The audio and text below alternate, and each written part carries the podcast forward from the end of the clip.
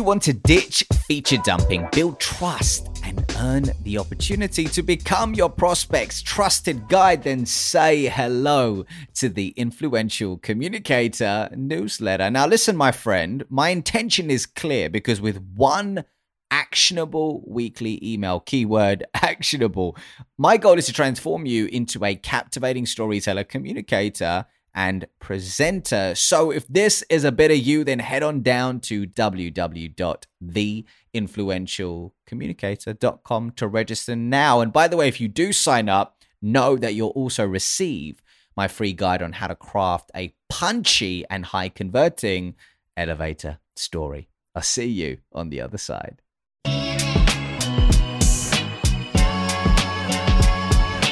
Welcome to the Influential Communicator Podcast, where my mission is to help B2B salespeople sell more by becoming authentic storytellers and impactful communicators without suppressing who they truly are or their values. I'm your host, Ravi Rajani, and without further wait, let's get into it.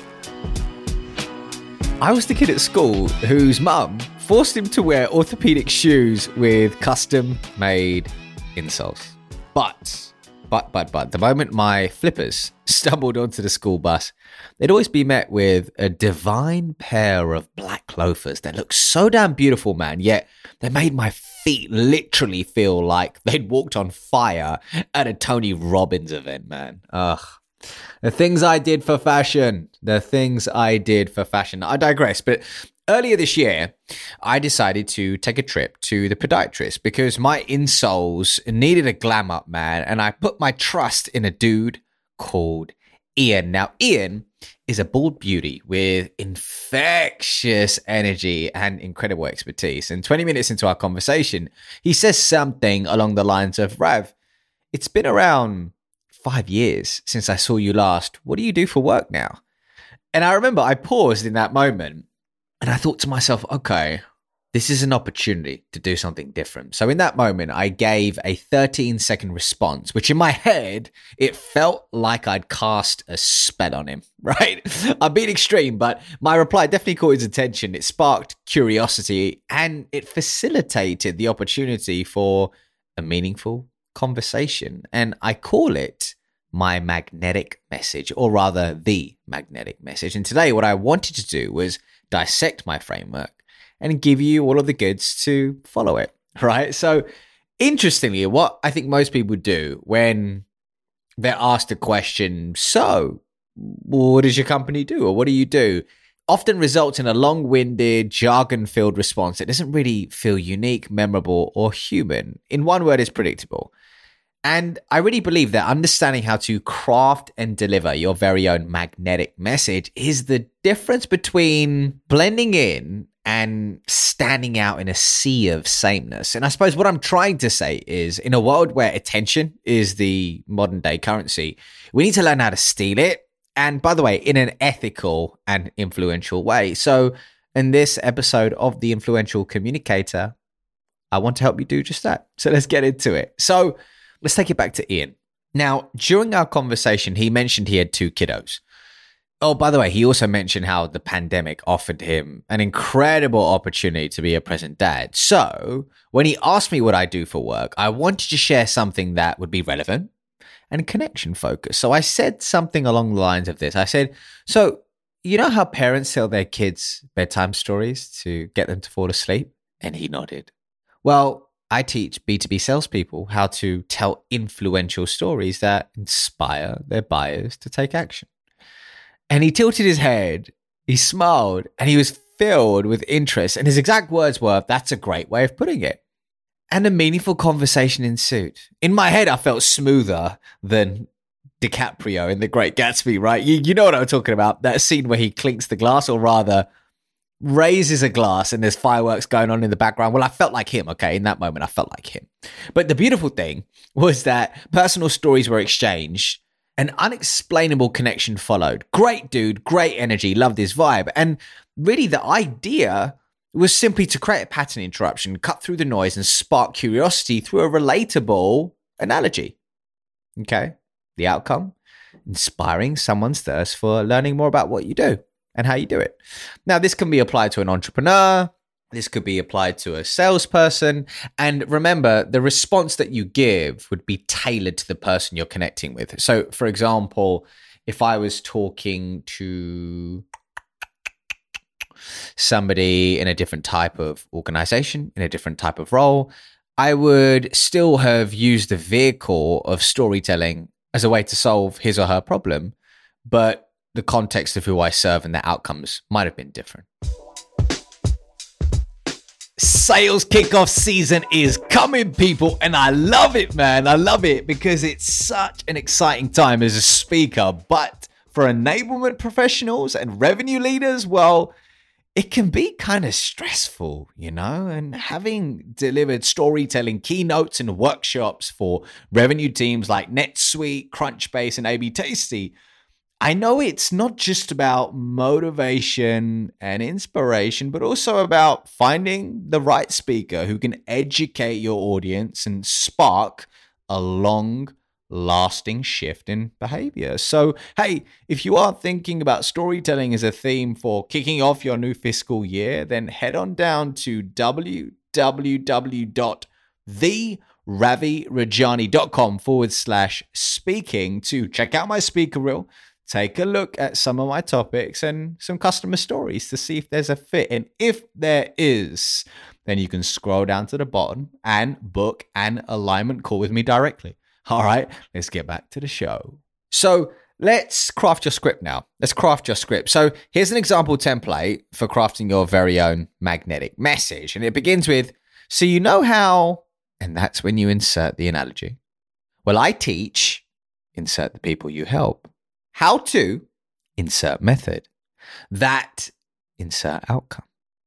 So don't view this as a formula. Okay, see it as a guide meaning you aren't tied to the template, make it your own. But I just want you to grasp three principles before I give you an example, okay?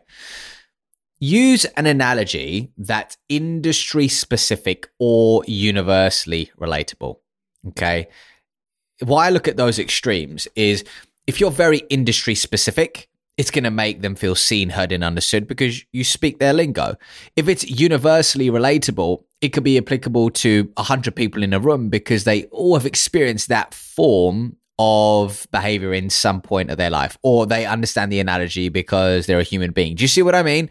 For example, you know, a universally relatable analogy could be something around movies, big companies that everybody shops at, like Amazon. You see what I mean? Versus something industry specific is very targeted and very niche. So I think you either get very specific or you go very broad. In between is a bit of a gray area. I digress. Number two, ensure the link to what your company does is watertight. And when I say the link, I mean this when you say, well, I teach insert the people you help, how to insert method, that insert outcome, right? So just make sure that link, that bridge is watertight. And the final thing is less is more. Okay, less is more because we need to be punchy, succinct, and memorable. So let's walk through another example. Okay, I actually created the following example for a group of salespeople and customer success professionals at a tech company in San Francisco who took part in one of my story selling boot camps earlier this year. So for them, it went along the lines of so, you know how Blockbuster struggled to innovate, stay ahead of the competition, and allowed Netflix to crush them? Well, we prevent product leaders from turning their company into the next Blockbuster. So, a few things. We picked a universally relatable business analogy we provided the link in terms of what product leaders do. They need to innovate, right? They need to stay ahead of the competition. And that's what they're designed to do. Otherwise, their company will fall into uh, the category of being the next blockbuster. So that bridge, that connection is very, very tight. You don't want it to be hard to follow or too vague. And less is more, right? That would be under 13 seconds if you were timing me, maybe it was 14 or 15, but I think you get my drift, right? Ideally, it would be under 13 seconds. And just like that, all of these revenue professionals were able to deploy their very own magnetic message into their sales conversations. So, all I'd say is remember this the first time you try this, you will drop the ball. And that's okay, right? This is different. We need to get comfortable with being uncomfortable. And plus, when it comes down to the delivery, it's not just about what you say, but how you say it.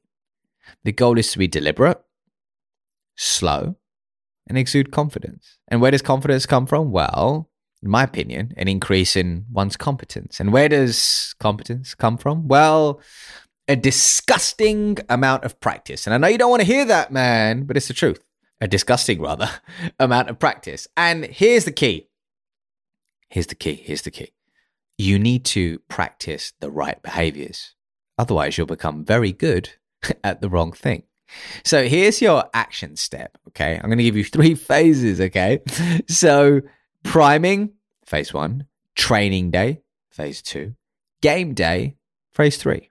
So priming, I want you to take the template, make it your own, and practice your delivery 50 plus times until it sounds like you. You sound conversational, right? That template being, so you know how, insert analogy. Well, I teach, insert the people you help. How to, insert method. That, insert outcome. Now, I used that template roughly to a T using my initial example of hanging out with Ian, my podiatrist. But in the example that I gave you, the blockbuster one for that company that I partnered with, slightly different. So what I'm trying to say is, is it's not a formula, it's a guideline. Okay, training day, phase two is test your magnetic message in your next low stakes scenario. Okay, test it in low stakes or no stakes scenarios before you take it to high stakes scenarios. Meaning, if you're a comedian, you wouldn't suddenly think of a joke, write it down, and go perform it at Madison Square Gardens or Wembley Arena. You wouldn't do that, right?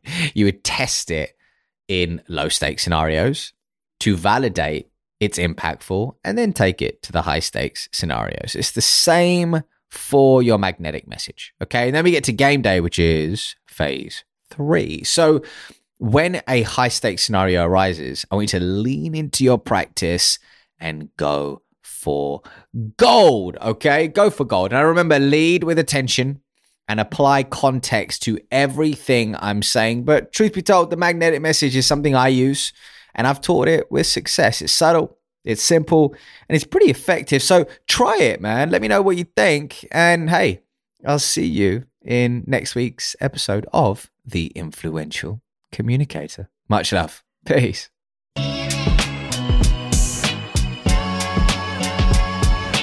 I have a question for you, my friend. And that question is is what would it take to have you subscribe to the Influential Communicator podcast and leave us a review on your podcast platform of choice? Because I tell you what, my friend, my big mission is to help B2B sellers and all listeners of this show sell more by becoming influential storytellers and communicators without without suppressing their personality and disowning their value. So, hey, the more the word gets out about this podcast, the more people we can gather on this mission. So, if you could support me, then hey, that would be dope. And if not, that's dope too. Either way, I got love for you. All right, I'll see you on the other side.